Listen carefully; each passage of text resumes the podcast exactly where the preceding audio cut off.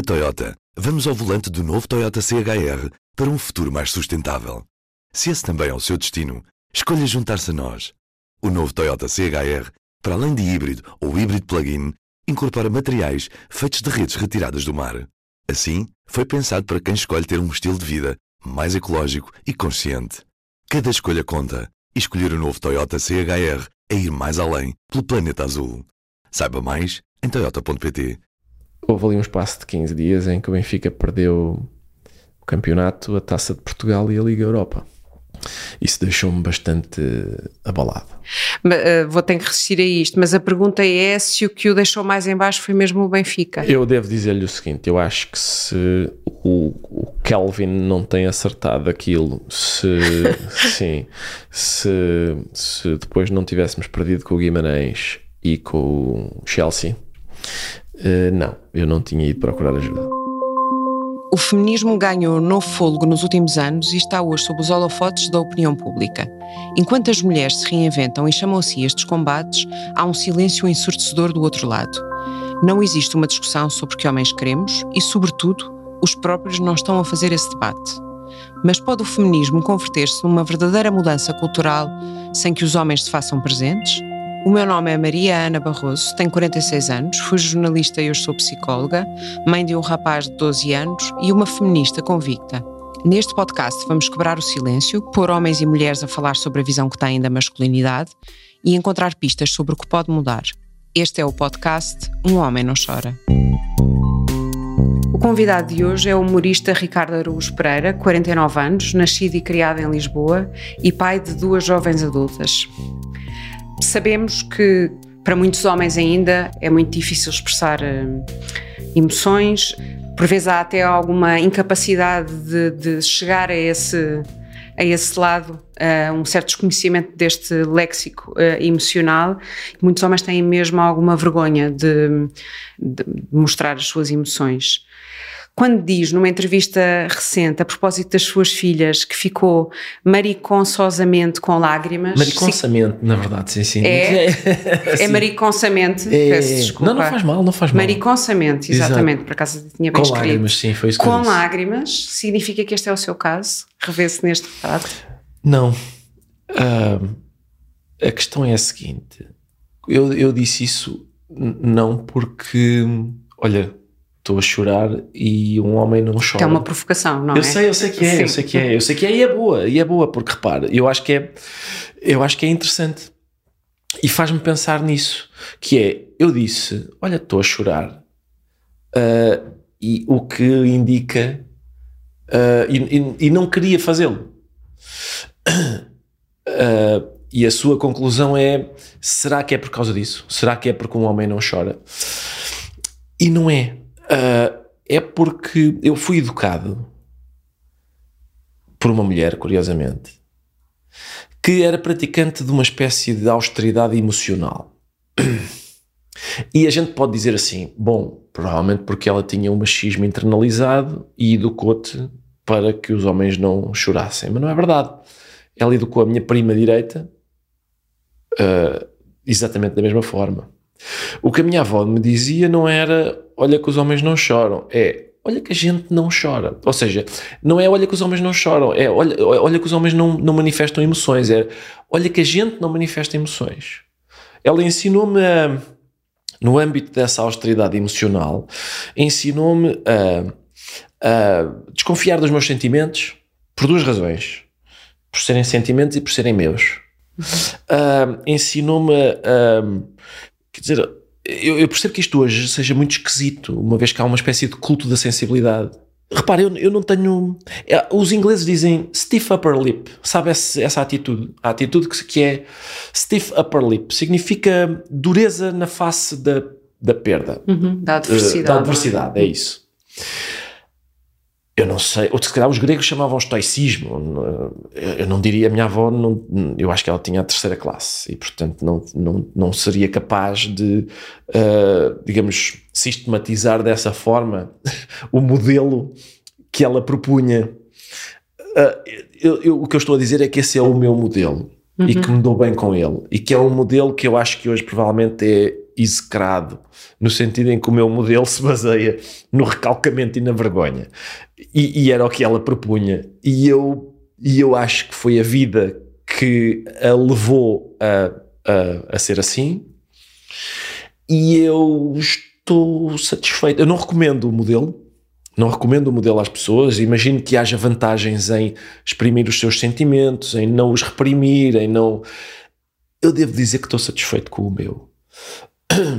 Percebo que isso seja quase aberrante, uh, mas às vezes as minhas filhas, as minhas filhas têm uma inclinação grande. Eu não lhes, uh, não as convenci de que esta é a melhor maneira de, se, de proceder. E portanto, às vezes as minhas filhas têm uma dificuldade qualquer e reagem à dificuldade de uma maneira muito diferente da minha, ou chorando, ou, ou entrando numa espécie de, de pânico controlado. E eu, eu tento apelar à calma, e depois a dificuldade que elas tinham ou pensavam ter nem sequer se verifica. E passado uma semana eu digo: estás a ver, valeu a pena aquilo? Será que valeu a pena? Uh, é a única coisa que eu faço. E porque me lembro que em 1989 houve um caso, um acidente muito célebre. Um avião da United, United Airlines, acho que é assim que se chama, caiu em Iowa, no estado do Iowa. Não é, na verdade, não caiu.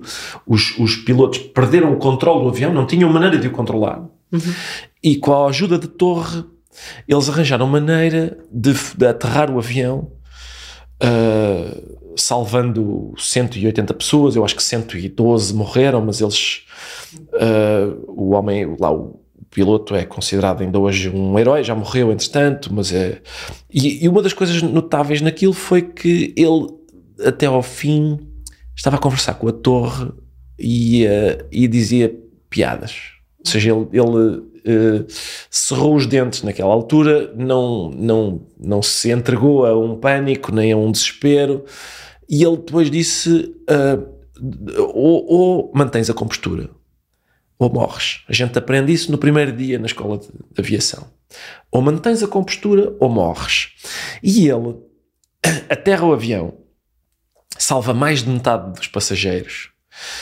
E segundo eu descobri, eles frequentemente dão aos, aos pilotos que estão a, a, vários pilotos no simulador de voo põem-lhe as mesmas condições que aquele avião uhum. teve. Até hoje ninguém conseguiu aterrar o avião. Ninguém conseguiu salvar, seja quem for. Uhum. Uh, e aquele tipo conseguiu, eles dizem, é, foi a aterragem impossível. E ele conseguiu fazê-lo. Eu gosto dessa ideia de.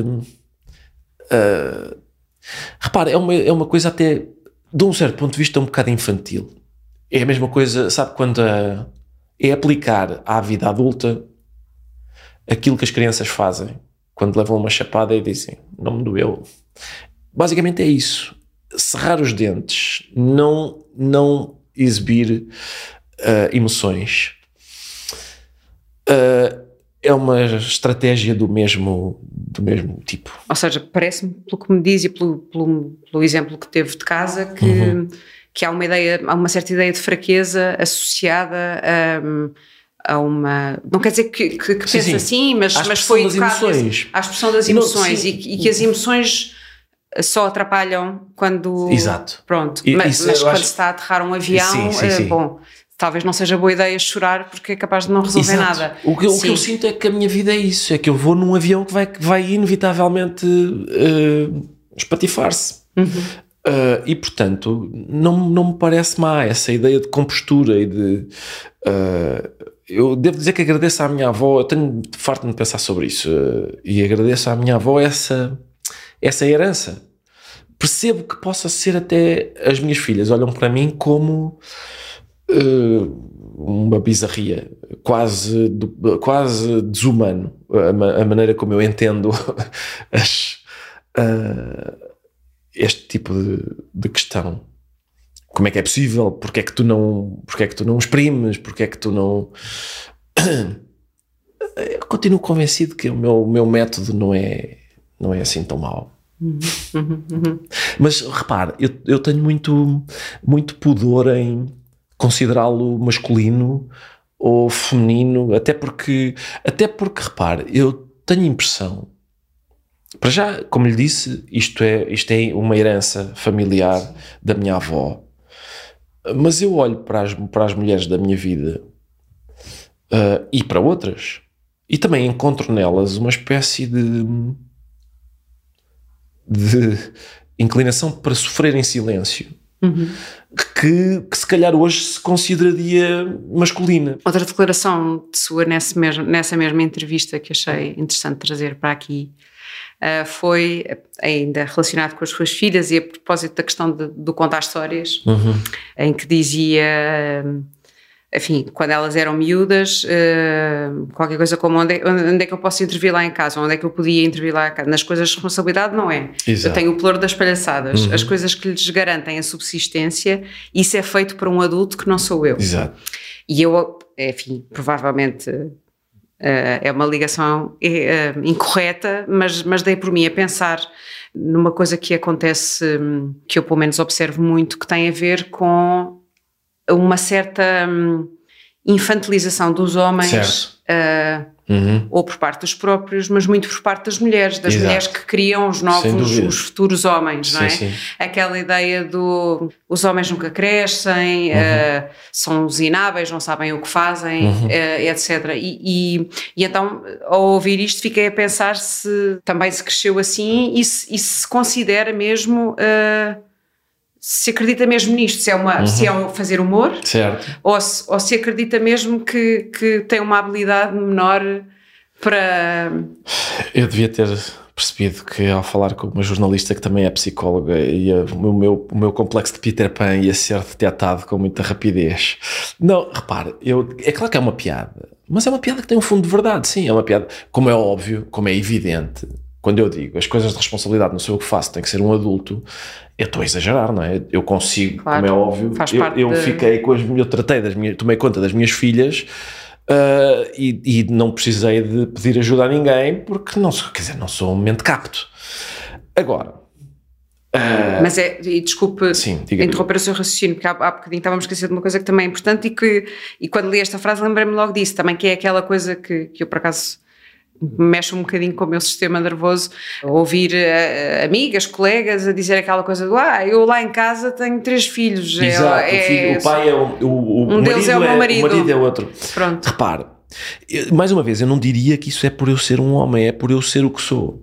É por eu ser o que sou. Repare, eu, eu, eu não tenho um emprego a sério.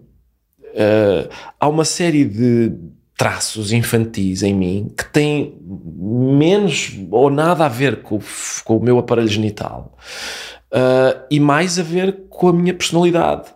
Repare, vou-lhe dar um exemplo. Uh, na minha família, na minha família isso é assim.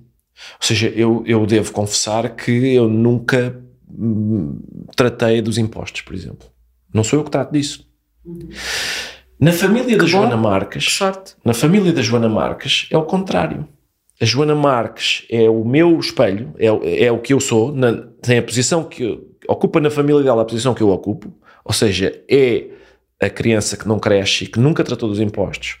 E o marido dela é o contraponto da minha mulher, é ele que trata dessas coisas. E, e portanto, eh, eu acho que isso é um, um, indício de que não tem exatamente a ver com o género, com o meu género e com o género da Joana Marques. É provável que tenha mais a ver com um traço de personalidade que faz com que nós tenhamos o ofício que temos.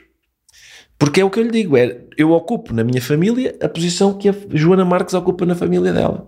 Sendo que eu sou um menino e ela é uma menina. Uhum. E portanto, sim, há mais, há mais coisas em jogo nessa. nessa... Há sempre, não é? Sim. Porque depois cada indivíduo. Nós não somos só uma coisa, não é? Não, não somos. Sim. sim. E portanto, sim, eu acho que é mais isso que está em causa nesse, okay. nisso que eu aí disse. E também, eu, por exemplo, eu conto as histórias, sim, era eu que contava as histórias, porque, enfim, eu tenho mais jeito para contar as Exatamente. histórias e para fazer vozes parvas do que, claro. do que a mãe das minhas filhas. Para, para, esse efeito. Sim. Uhum. Mas... mas... Mas, reconhece ou, ou é-lhe familiar esta, esta ideia uhum. de ouvir à sua volta? Claro que já reconheço, claro que reconheço, claro que já ouvi isso. E claro que, e já vi, já vi comportamentos de em que há uma espécie de imbecilização do homem, uh, em, que a, sim, em que a mulher é a mãe dele. Sim. parte-lhe comida, tira-lhe as espinhas do peixe. Descasca a fruta. Descasca a fruta. Coisas desse tipo. Uma coisa uh, absurda, não é? Uh, sim, sim. Farto-me de ver isso, sim. Uhum, uhum. Mas também lhe digo que às vezes há casais Uhum. que têm uma dinâmica, têm uma dinâmica lá deles em que umas vezes é um que é tratado como como bebê. com uma proteção maternal e, e depois troca e há uma proteção paternal noutras, noutras ocasiões.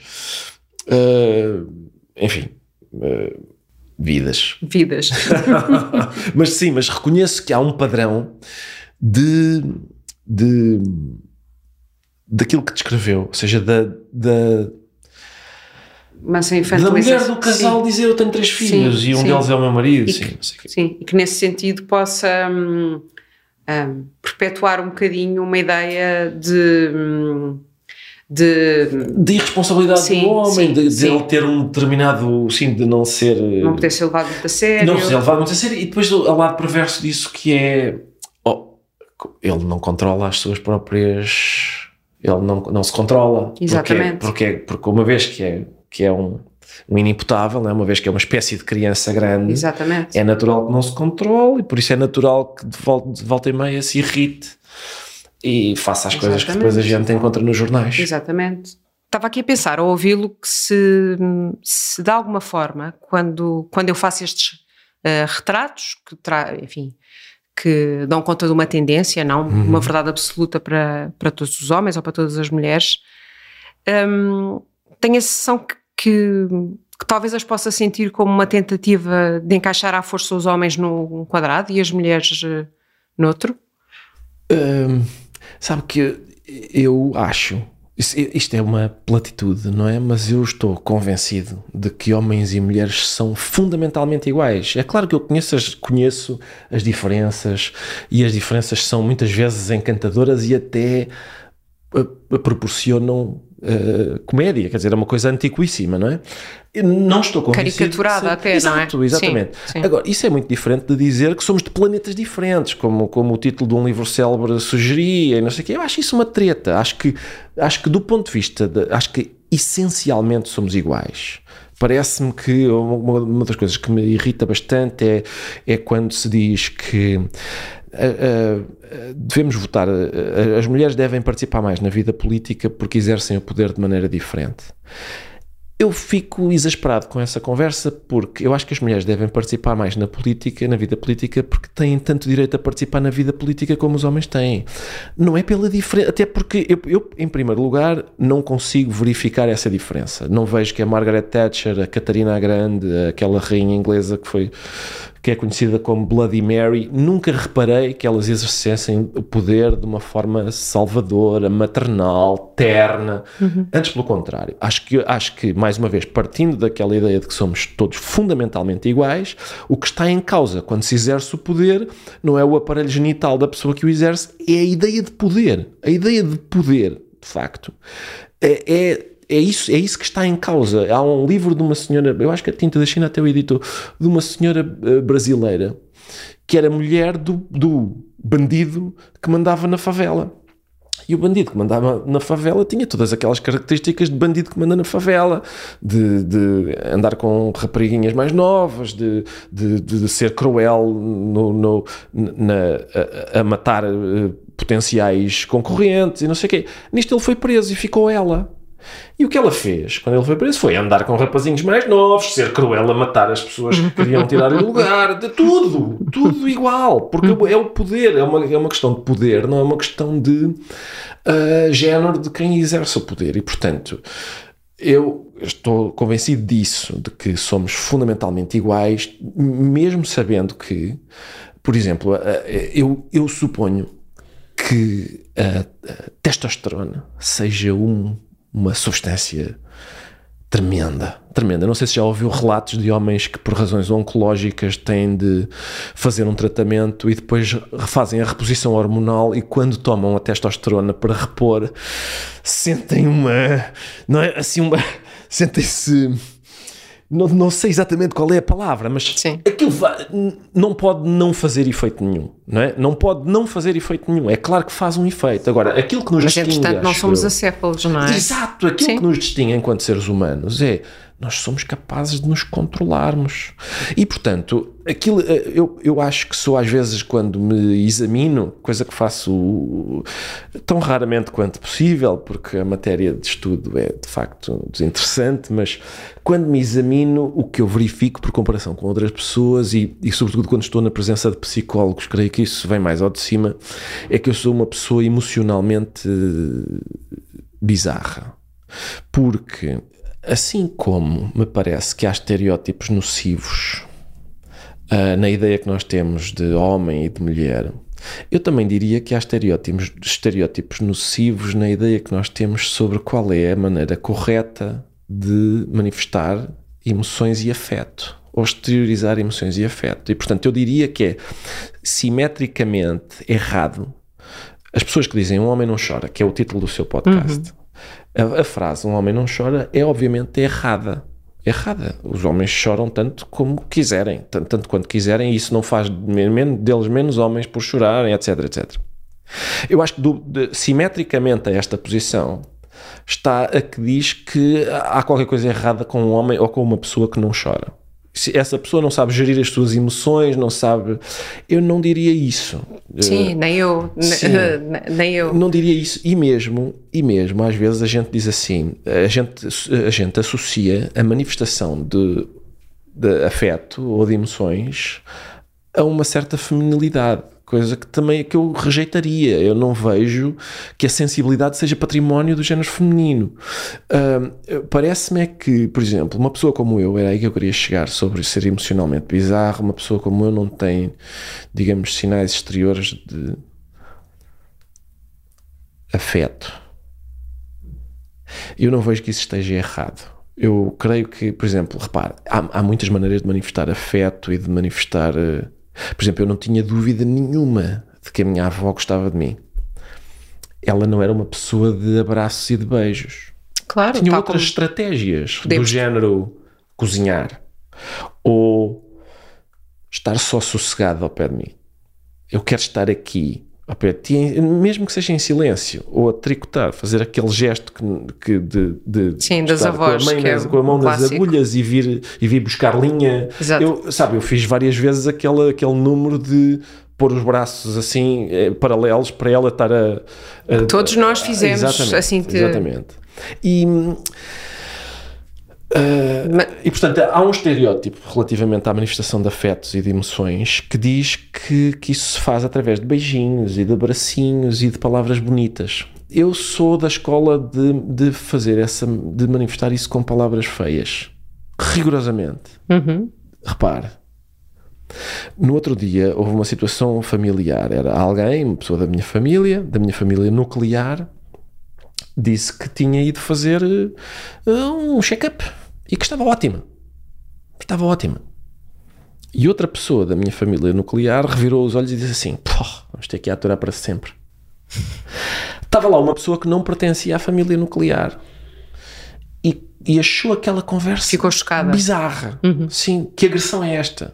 Porque é que alguém revira os olhos e diz que chatice, tu vais viver muito mais tempo do que.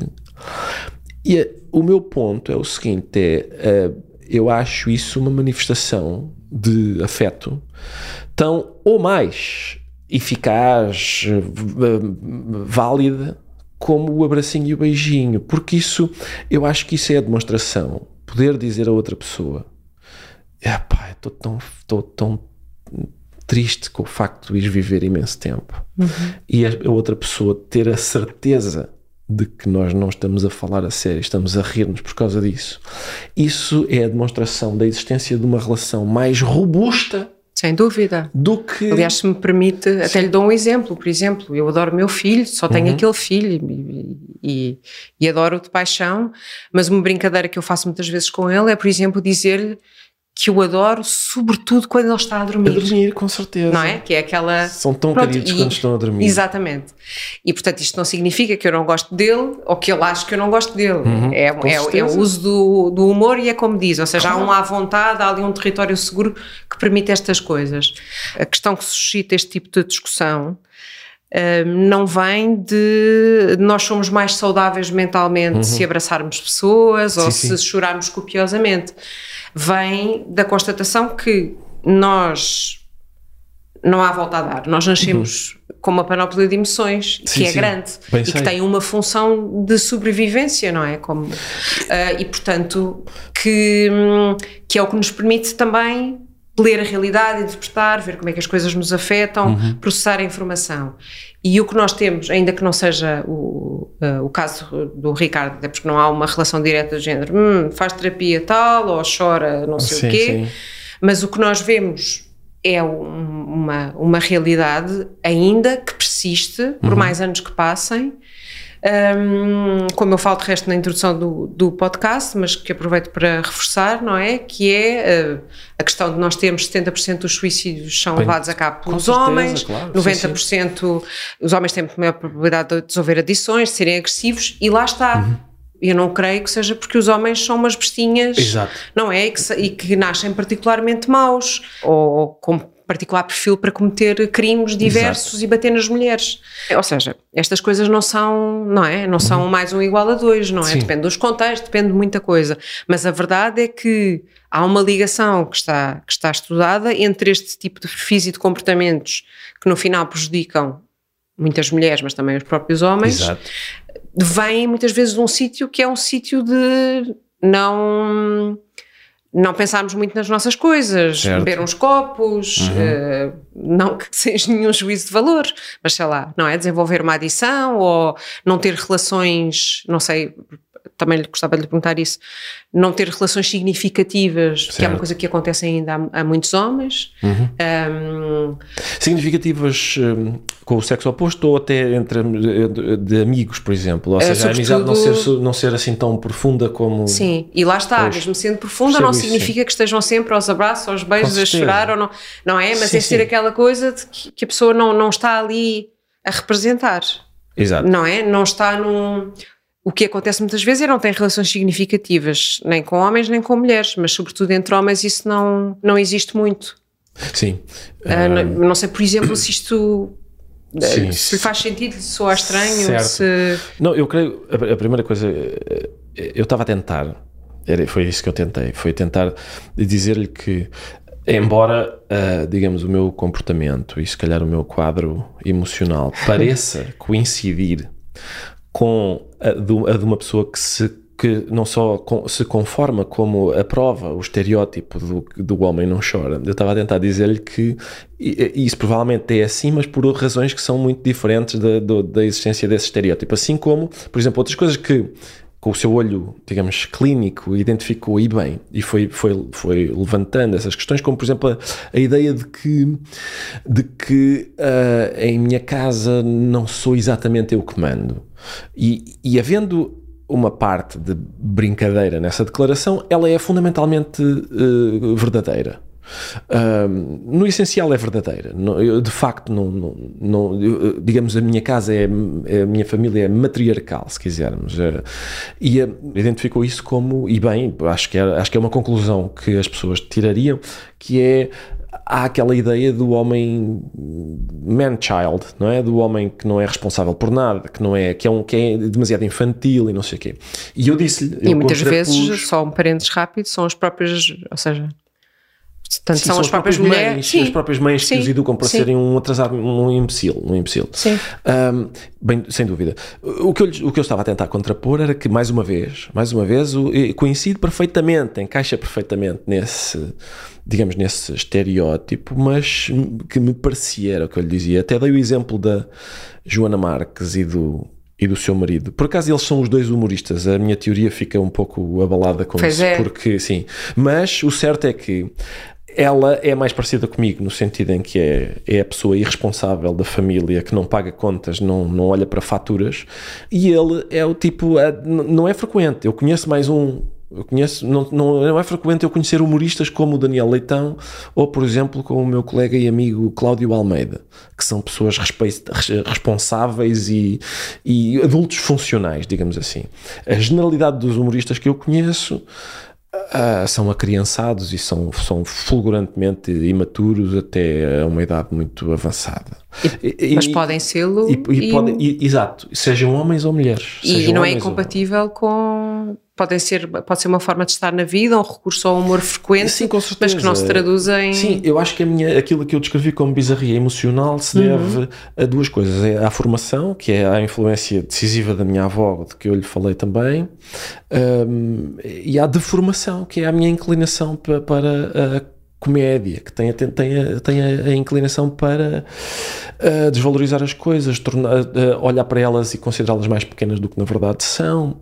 Uh, e portanto, repare, eu, eu compreendo que às vezes a, a ideia, de, a ideia de, de, patriarcado e de machismo, o, que é, o que é, quer dizer, é, é, ela é tão nociva uh, que, que se torna que, por exemplo, nós, nós vemos, a, sabemos todos as coisas, o que isso faz às mulheres, não é? A ideia de que uh, o, homem, o homem e a mulher partilham neste momento a vida profissional de igual modo, não é? Não, não, há, não há famílias dos anos 50 em que a mulher está em casa e o homem chega do trabalho e descalça as pantufas, calça as pantufas e lê o jornal enquanto a mulher faz o, o jantar, não é isso? O que acontece é que a mulher continua muitas vezes a fazer o jantar porque uh, apesar de trabalharem os dois uh, fora de casa, depois chegam a casa e as tarefas não são, não são partilhadas aí, são a outra coisa. E sabemos todos isso. Tem aquele contraponto uh, uh, que, foi, que, é aquele que tem que descreve na entrada do seu podcast, que é a história de, de os homens, aqueles que dominam, serem também os que, os que vão mais vezes para a cadeia, os que desempenham mais vezes as profissões perigosas, os que, os que, os que têm mais risco de adição e de, e de ficar uh, sem casa, de, de, ser sem abrigo. No outro dia eu estava a ver aquela série sobre, sobre a Segunda Guerra Mundial. E estava, estava a olhar para aquilo e estava a pensar: estes, primeiro, eu devo a minha liberdade a estes rapazes, estes rapazes que foram a arriscar a sua vida para combater uh, os nazis, uh, muitas vezes para de uma maneira que era eu das duas uma ou saio daqui uh, morto, ou gravemente estropiado, ou mesmo quando na eventualidade de sair inteiro, saio com uma com uma experiência claro, de tal sim. modo traumática que eu nunca mais serei o mesmo. Aliás, a série até fazia em contraponto a parte ficcional e depois a parte real, com os homens hoje, os, os rapazes, eram os rapazes na altura e são hoje homens mais velhos do que eu, uh, a recordar os amigos que perderam na, na, na batalha, etc. E, eu, e, quer dizer, a gente olha para aquilo e pensa, só há, há uma única razão para estas pessoas estarem aqui que é terem nascido do sexo masculino. Exatamente. Sim, sim, sim. E portanto a gente a dívida que a gente tem para com aqueles uh, rapazes é uma coisa uh, sem dúvida, enfim, sem dúvida. Por outro lado, por outro lado, eu também creio que não negando a, a, quer dizer, já eu acho que temos que, sendo honestos, temos que verificar que a pressão social para impor determinados papéis de género enfim, se vai esbatendo, felizmente, não é? Hoje, quer dizer, acho, acho mais difícil que hoje uh, alguém considere, se calhar, provavelmente existe, mas acho, acho que existirá em menor número e será em princípio ridicularizado pela família e amigos uma pessoa que considere que o papel da mulher é estar na, em casa. Não, e... mas eu acho que sim, eu acho que essa, é? essa, parte está completamente a, a esbater-se. Exato. Uh, e, e, ainda bem. E é? ainda bem. A, a outra que. Um, sim, eu, é, há uma coisa que me faz é confusão que, que, tem a ver com. Ah, a outra, ou seja, o, o, o reverso da medalha, não é? que o hum. homem continua a ter que ser sim, o forte. A sentir que, sim, sim quer isso seja, seja dito explicitamente. Sim. Exato. Quer seja, quer seja um ambiente cultural é, que o indica. Que é isso que torna torna as coisas mais rígidas e nós Exato. sabemos que assim é. Sim. Aliás, o exemplo que referiu, não é? Da história da partilha, as, as mulheres trabalharem também, mas continuarem a fazer. Exato. Isso há de mudar, mas a rigidez Sim. que existe vem também vem. Eh, de, de ser uma coisa que não. Enfim, que está muito mas, interiorizada. Vezes, o que me custa às vezes é, por exemplo, eu, como calcula? Uh, como qualquer pessoa, eu fui crescendo na escola e fui, e fui eh, quer dizer, eh, passando por episódios que, eh, não só na altura como hoje, eu penso: olha, isto é uma daquelas instâncias em que por eu não corresponder a uma determinada ideia do que é ser um elemento do sexo masculino, uh, ou, ou ouvi uma, uma piada, uma boca, ou, por exemplo, uh, há um momento, acho eu, na vida do adolescente, em que, do adolescente do sexo masculino, em que ser bom aluno não é bem visto. Não é, é uma coisa, de, digamos, relativamente mal vista. Uh, é um choninhas, este, de alguma forma. Olha, este, este, tipo gosta de ler livros. Exato. Eu, sim, eu, eu, ouça, eu passei por isso, não me passa pela cabeça vir aqui queixar-me disso por uma razão, que é, eu, eu nunca deixei que a ignorância dos outros me afetasse, fosse de que maneira fosse. Quer dizer, é um bocado bizarro. Ser, ser bom aluno é uma coisa objetivamente boa. Por muito que. É como. Por muito que todo o resto do mundo diga: Olha-me este Palerma, eu, eu, acho que isso não me conseguiria convencer. O, o que eu quero dizer com isto é, é, o seguinte: é de facto, há forças sociais que exercem uma pressão sobre nós para adotarmos determinados comportamentos e para, cens para censurarem o comportamento que nós temos quando ele não corresponde àquilo que se considera que devia ser. Eu creio é que nós não somos autómatos, ou seja, não somos, não somos títeres, não somos marionetas. Ou seja, quando uh, uma pessoa que hoje diga eu acho que a minha mulher devia estar no fogão e eu, enquanto eu estou na sala, esse tipo é um imbecil. E o facto de ele ser imbecil é independente das pressões sociais. É, ou seja, ele não. Ele não o, que me, o que me aborrece às vezes é o seguinte: é, é Sim, a imbecilidade, infelizmente, ah, enfim, é generosa, sim, não privilegia. Aborrece-me que se atribua às, a uma pressão social que de facto existe a, a, responsabilidade do comportamento de uma pessoa. Isso é completamente desresponsabilizador da pessoa. E eu, eu acho que ela não deve ser desresponsabilizada. Por exemplo, aquela ideia de que uh, há um ambiente geral de racismo e por isso somos todos racistas. E Epá, lamento, mas isso não é assim. Sermos todos racistas significaria que não há nenhuma diferença entre mim e o Mário Machado. E há. Há diferenças radicais. E há outro problema que é: significaria que o Mário Machado, coitado, ele é assim por causa das pressões sociais sobre ele. E também não é verdade. Ele é assim porque quer. Ele quer ser assim. Um, a responsabilidade é dele. Um, e pronto, não sei se. Mas quase como eu se... acho que quando a gente. Eh, eh, tem a ver também. Lá está, mais uma vez, tem a ver com a minha deformação. Que é. A comédia faz isso. É quando a gente, às vezes, a gente de repente percebe que, das duas, uma, se, sempre que a violência não é a violência física, se eu não quiser, os outros não me conseguem magoar. Se eu não quiser, ninguém me consegue magoar com. Com, com recurso ao humor? exatamente, com palavras, ninguém me consegue magoar com isso. Se eu não quiser. Há um texto do Dinis Machado muito, muito giro, chama-se Qual é o lado mais cómico disto? É ele a dizer que essa pergunta o foi assaltando a cada passo da vida, muitas vezes, que ele começou a, a surpreender-se com isso, nas, nas, ocasiões solenes, nas paradas militares, sempre que há uma... uma ele, ele começa a ver, espera aí, há um lado cómico nisto, nesta solenidade, na cerimónia, ou nas mortes da família, de repente há um velório e aquela Aquele, há, há, sempre qualquer coisa que. Ele, ele, diz: uma vez eu tropecei nas escadas, caí, parti os dentes, e o meu primeiro impulso foi perguntar qual é o lado mais cómico disto.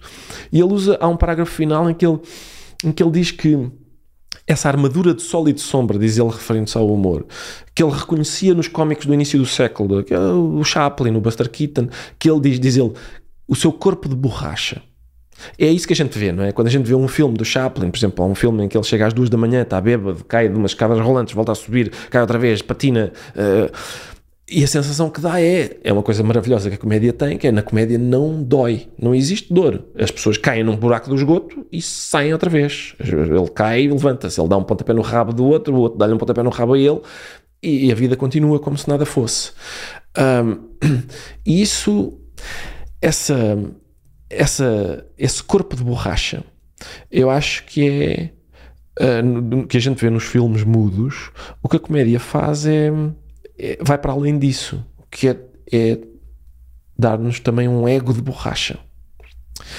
E esse ego, de, essa, digamos, essa, isso é um, essa indestrutibilidade uh, que é essa armadura de sólido sombra, que ainda por cima é barata não custa dinheiro. Não é... E acha que é a prova de bala? Exatamente, sim. Acha que sim? Interiormente, sim. Ou seja, não, não há. Se eu. A questão é essa, era aquilo que eu lhe dizia. Acho que a frase é essa: é se eu não quiser, ninguém me magoa.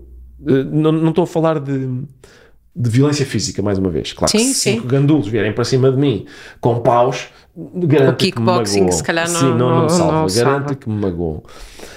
Uh, mas eh, se eu, na- no pátio da escola, na- no, seja onde for, na, na rua, no, se eu não quiser, hum, não.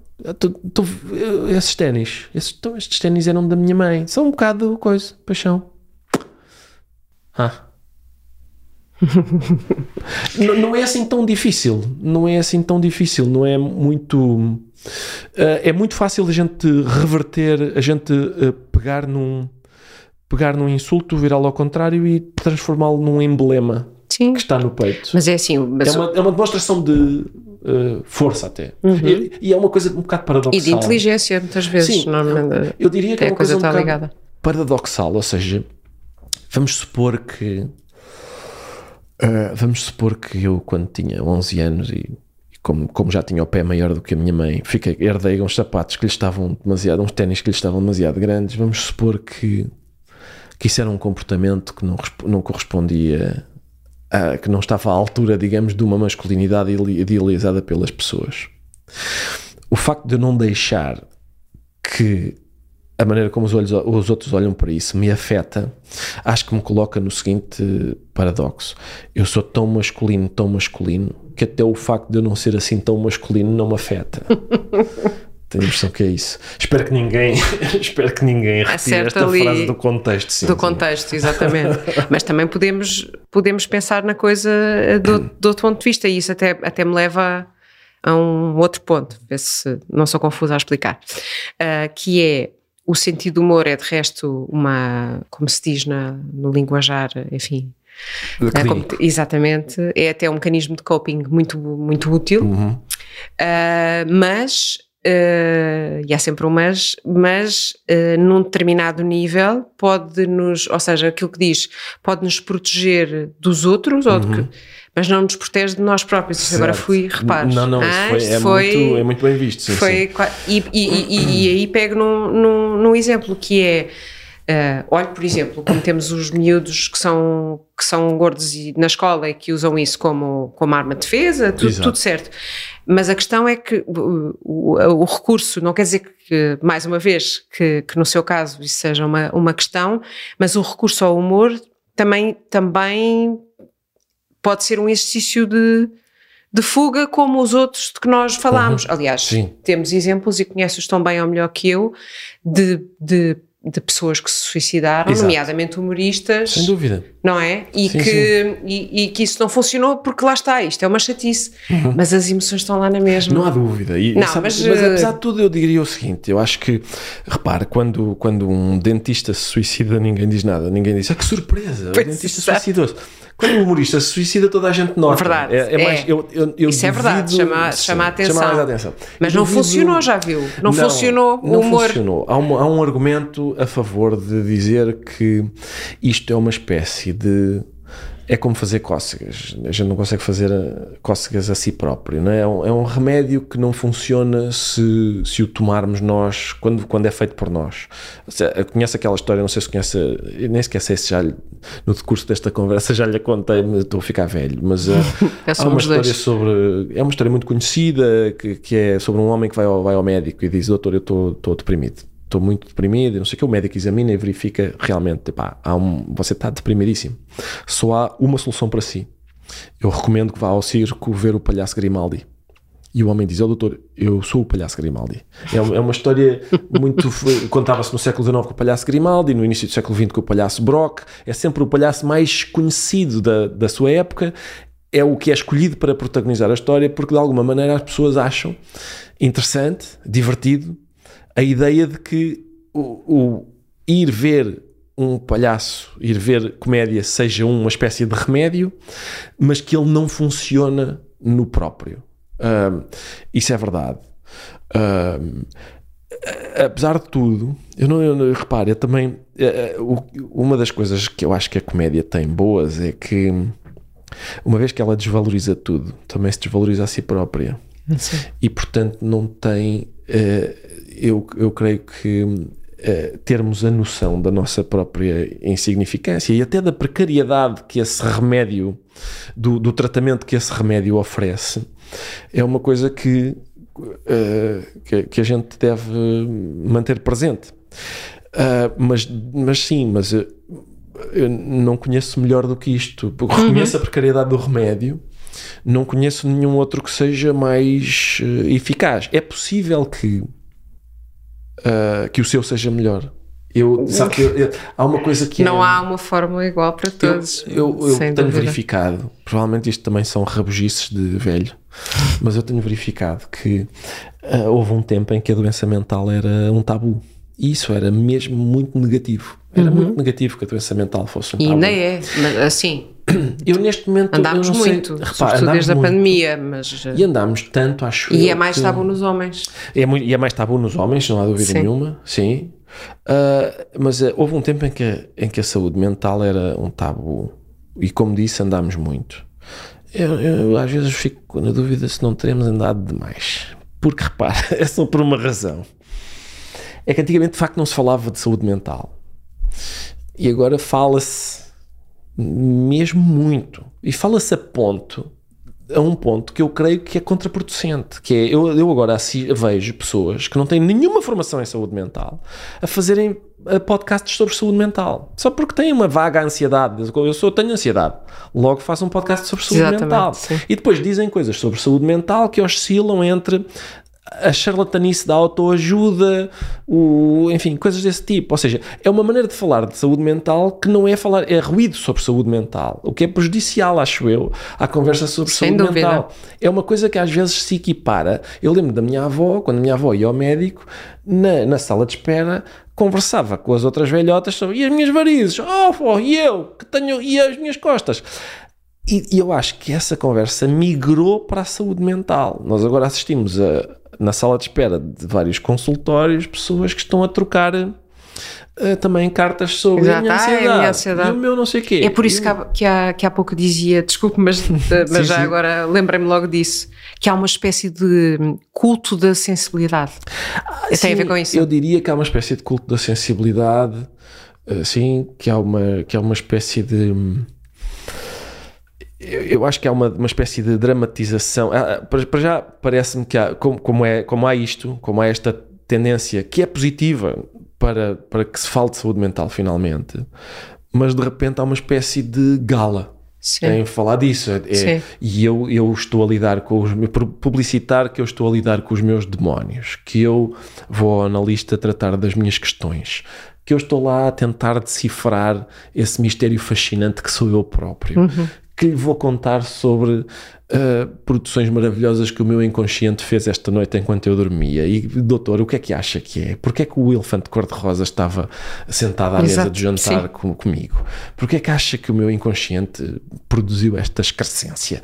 E eu, mais uma vez, por causa da. Acho eu, por causa da formação e da deformação, olho para isso com alguma. ah, Com. Eu, eu, eu não me. Não me daria essa. Acho ridículo dar-me essa importância, devo dizer-lhe. Eu, eu não sei se lhe. eu- eu- houve um período, foi muito breve, em que, eu, em que eu procurei ajuda por razões que. Se calhar já lhe contei isto mais uma vez. Por, por, por razões que são tão. Que eu, que eu imagino que vai considerar que são ridículas. Duvido. Não, mas então eu vou ficar atento à Vamos. sua cara. Exato. eu- sim. Ok. Em 2013, eh, no espaço de 15 dias, o Benfica perdeu o campeonato nacional. Note que eu estou a ver as suas, estou a verificar as suas expressões. Mas é, isso é porque eu sou de Sporting, pode ser Pois, por isso exato. também, repare. Mas isso, isso repare, não só isto dá vontade de rir, isto dá, sobretudo dá vontade de rir a pessoas para quem eh, a relação com um clube é, é bizarra. Não, não compreendem que uma pessoa possa amar uma instituição eh, como esta. E segundo, pessoas que têm, que têm, às vezes até podem ter a doença, mas ela é de outra estirpe, como parece ser o seu caso. Ah, mas houve ali um espaço de 15 dias em que o Benfica perdeu o campeonato, a Taça de Portugal e a Liga Europa. Isso deixou-me bastante abalado. E repare que isso coincide, acho eu, com o momento em que eclode o caso BES e eu percebo que também perdi perdi uns trocos. uns trocos. Isso não me fez mal. Isso não me, isso não me abalou de maneira nenhuma. Mas perder o campeonato nacional, a taça e, o, e a Liga Europa, uh, sim. Mas eu, uh, eu uh, quando me dirigia para o gabinete da De um, pessoa, um psicólogo ou psiquiatra? um analista, sim, um- eu diria que é um, sim, eu diria que é um, é um analista, Psicoterapeuta. é um psicoterapeuta, sim, é é era um senhor muito reputado e, e com razão, porque ele era realmente excelente. Ah, era é. E é a primeira vez que estou a contar isto, repara. E, e estou a contá-lo com, esta, com este objetivo: dizer que me sentia ridículo a ir para lá. Eu- e cada vez que me sentava à frente dele, dizia: Isto é ridículo. Não, não faz sentido. Não faz sentido que eu, especificamente eu, uma pessoa que tem a minha ah, sorte, a minha vida, a minha. Isto, não, eu- eu- não faz sentido eu vir para aqui. Eu, eu envergonho-me daqui estar. E acabei com aquilo o mais rapidamente que pude. E o que é que. Bem, bom, se calhar não. Não sei, tá- fico curiosa para saber o que é que lhe respondiam, porque Que esse, é- é, esse é um dos. eh, É muito vulgar as pessoas eh, sentirem-se ridículas, de género. Alguém que perdeu a mãe e o pai ontem e, portanto, é muito pior. é, ou- Não, não, repara, e- e- bom, isso é óbvio que é claro que a gente diz assim, bom, eh, o facto de alguém ter perdido a mãe e o pai não significa que é a mim, que, me- Exatamente. enfim, que eu que só, só parti uma perna, não Exatamente. significa que eu não. Ok, eu, eu compreendo esse argumento, mas, mas atenção. Temos que, temos que pôr as coisas em perspectiva. E, e- e perceber que perder a mãe e o pai de facto é, é maior Pior do que o perder- Benfica. do que perder- Exato. Mas a pergunta é, até, sim. a pergunta é, mas eh, é a eu tenho que pergunta resistir a decisiva? isto, não é? Eh, Vou ter que resistir a isto, mas a pergunta é se o que o deixou mais em baixo foi mesmo o Benfica. Pois, eu, eu, Se calhar eu- não eu- chegou a eu explorar sei isso. Que, eu sei que do ponto de vista que, que vocês têm essa, eh, digamos, essa. Não, e repare, eh, e o será futebol. que o Benfica não era um, um, um- pretexto para outra coisa? Pode não, um- ser, não está em é lugar de só abrir coisa. uma. Pode não ser. Eu devo dizer-lhe o seguinte: eu acho que se o, o Kelvin não tem acertado aquilo, se sim, se, se depois não tivéssemos perdido com o Guimarães e com o Chelsea, eh, não, eu não tinha ido procurar ajuda. Ok. E, e já agora aproveito, já que é, não é o meu caso e portanto é-me difícil eh, perceber isso completamente. Eh, é curioso porque foi buscar o exemplo do futebol e uma das coisas que se, de- que se refere eh, volta e meia é que os mesmos homens que gostam, que não são todos, mais uma vez, Sim, sim. mas que tendem a querer a manter-se firmes e fortes e não, não mostrar vulnerabilidades e imagem, fraquezas. sim. Um, depois no futebol Choram. choram que nem uns meninos, Exato. que nem uns meninos pequeninos, não sei como. bom, agora sou eu próprio que está a ver. Eu também tenho as minhas. Sabe que mas outro dia estava a choram ouvir uma conversa agora e que abraçam-se aos amigos, Fez como um- não fazem noutras alturas, enfim. Exatamente, mas manifestam Como um é que- afeto que, que reprimem noutras ocasiões. Também acontece? calhar. Com certeza que acontece. Eu, eu já abracei desconhecidos, completos desconhecidos em estádios de Portugal e do estrangeiro. Eh, muitas vezes estou, por exemplo, quando vou ver o Benfica ao estrangeiro, a última vez que fui, fui levei as minhas duas filhas. eh, epá, gera-se de repente uma solidariedade entre adeptos e não sei o quê. São pessoas absolutamente desconhecidas eh, que ou que abraçam ou que. Enfim, é- isso, isso acontece muito. Aliás, o- há um, um escritor de- do Porto. Do Porto Cidade e do Porto Clube, chamado Álvaro Magalhães, e uma vez ele estava, ele contou-me uma história muito engraçada. Ele disse que tinha ido ver o tinha ido ver a final da Liga dos Campeões que o Porto ganhou ao Mónaco. E o Porto estava, eu acho que o Porto estava a ganhar 2-0 e ao- quando o Porto mar- marca o primeiro golo, ele salta e abraça-se ao senhor que está ao lado dele, que ele nunca, nunca tinha visto na vida. E Porto marca o segundo golo e ele salta outra vez e volta a abraçar-se ao senhor que ele nunca tinha visto. E depois dá-lhe vontade de fazer xixi e vai à casa de banho. E no regresso da casa de banho, ainda não está sentado no seu lugar, está a ver numa daquelas televisões que há no interior do estádio, o Porto marca o terceiro golo e ele abraça-se a outro senhor que tinha ido fazer xixi, estavam, estavam na mesma. tá, tá. E depois chegou ao seu lugar e, meio envergonhadamente, disse ao, ao seu companheiro, de- ao, ao senhor desconhecido que estava ao seu lado: "Hum, Eu vi o terceiro golo lá dentro e abracei-me a outro senhor, claro. Isso é maravilhoso. Ele estava assim, estava a confessar uma espécie de infidelidade emocional na reação a, a golo do seu clube. Uh, sim, repare, eu acho isso. Acho que, que acha que acontece? Eu diria, eu diria Eu, eu, já ouvi, como calculo, ouvi conversas de balneário, já, já, estive em balneários, sei como é que isso funciona, sei como é que funcionava, sei, sei que funciona cada vez menos assim, né?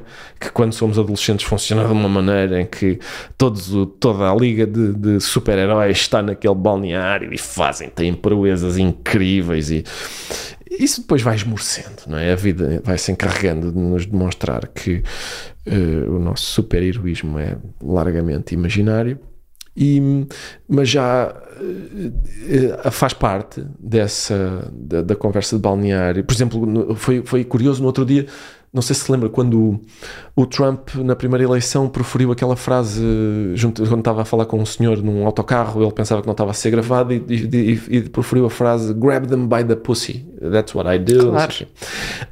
e depois ele disse, ele disse isso é conversa de balneário.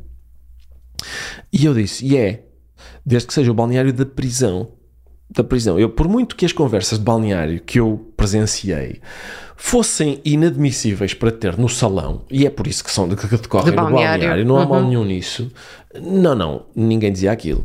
Atenção, aquilo é outro tipo de coisa. Uhum. Aquilo é outra coisa. Aquilo não é exatamente conversa de balneário. E, mais uma vez, e parece-me que, digamos, uma certa ideia de masculinidade está a ser prostituída ao serviço de ser um energúmeno. Ou seja, uh, o Trump não pode culpar a masculinidade hum, por, pela sua conduta. Lamento. Eu, não é, aquilo não é conversa de balneário. É, é o que eu digo. É só, só, é conversa de balneário se for o balneário da prisão. Se houver vários criminosos a conversar no balneário, se calhar é assim que eles se exprimem.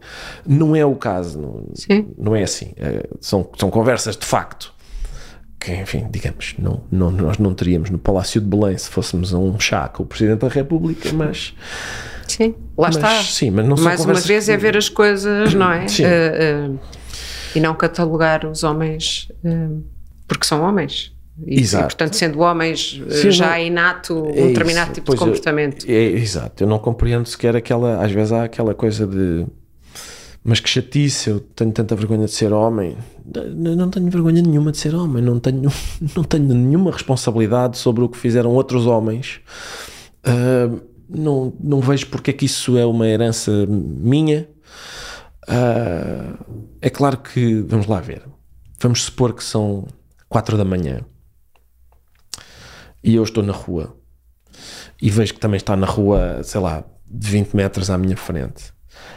Uh, se calhar não me custa nada não me aproximar de si uh, em, silenciosamente. Mas e eu, se é calhar, porque... ando, sim, é possível que ande mais depressa. Sim, Quer dizer, exato, acredito que sim. E, agora, não ser o Ricardo. Mas isso não é porque eu creio que eu, não, eu faria isso a qualquer pessoa. Ou seja, a qualquer outra pessoa, eu não, uma vez que são quatro da manhã, não é por eu ser homem que posso, é, é porque são quatro da manhã e tá, estamos num beco escuro e se calhar não, se calhar posso não proporcionar uma situação que a outra pessoa vá considerar uh, perigosa. Sim, e não se assumir que por ser o homem que Exato, está ali uh, seja um perigo para, Com certeza. para uma mulher.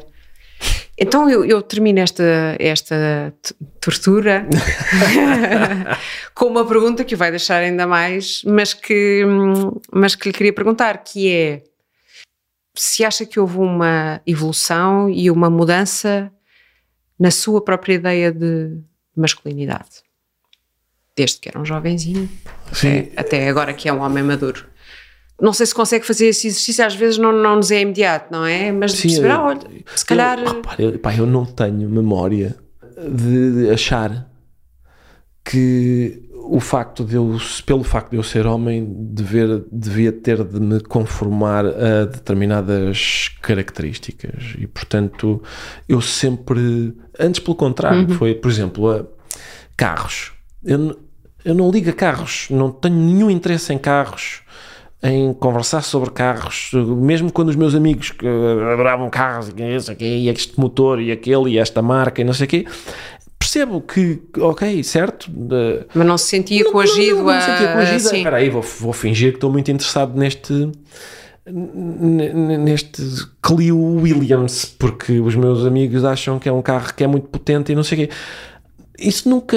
E creio que. Provavelmente, atenção, eu, eu também. E que bom, eu, uh, sim, eu diria. Mas eu, repare, eu também não vivi na Idade Média. Se calhar se eu vivesse na Idade Média. Não é preciso calhar... viver na Idade Média, mas, mas, mas, mas, mas, sim. Não, Ainda bem que não é a sua. Sim, diria não, eu, para sim, si até, eu sobretudo. Não, e mesmo. Uh, epá, não, sabe, nós tínhamos um. Quando eu andava na primária, numa escola de freiras, a certa altura apareceu um colega nosso, que era o Samuel. A lenda dizia que a mãe do Samuel queria muito ter tido uma menina, mas teve o Samuel. Então, como é que ela. Era a lenda, eu nunca, quer dizer, nunca cheguei a perguntar ao Samuel, já lhe vou se dizer assim porque, era. já lhe vou dizer se era assim. Mas o Samuel tinha uns lindos cabelos loiros, lisos, até, à, até meio das costas, e ganchinhos, porque, eh, para, para que os cabelos não lhe caíssem para, para, para cima dos olhos. E quando, nós já, já estávamos na escola quando o Samuel chegou. Não sei se o Samuel chegou para a segunda classe ou para a terceira classe, não sei o quê. No primeiro recreio,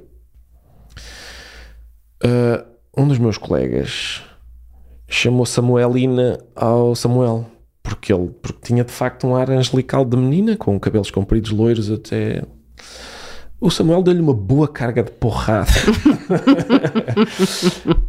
um, e perguntou se mais alguém gostaria de uh, fazer algum comentário sobre e não e, e a partir daí em diante o Samuel usava seu, os seus cabelos compridos, lindos, loiros até meio das costas, com os seus ganchinhos eh, para, para evitar que eles caíssem.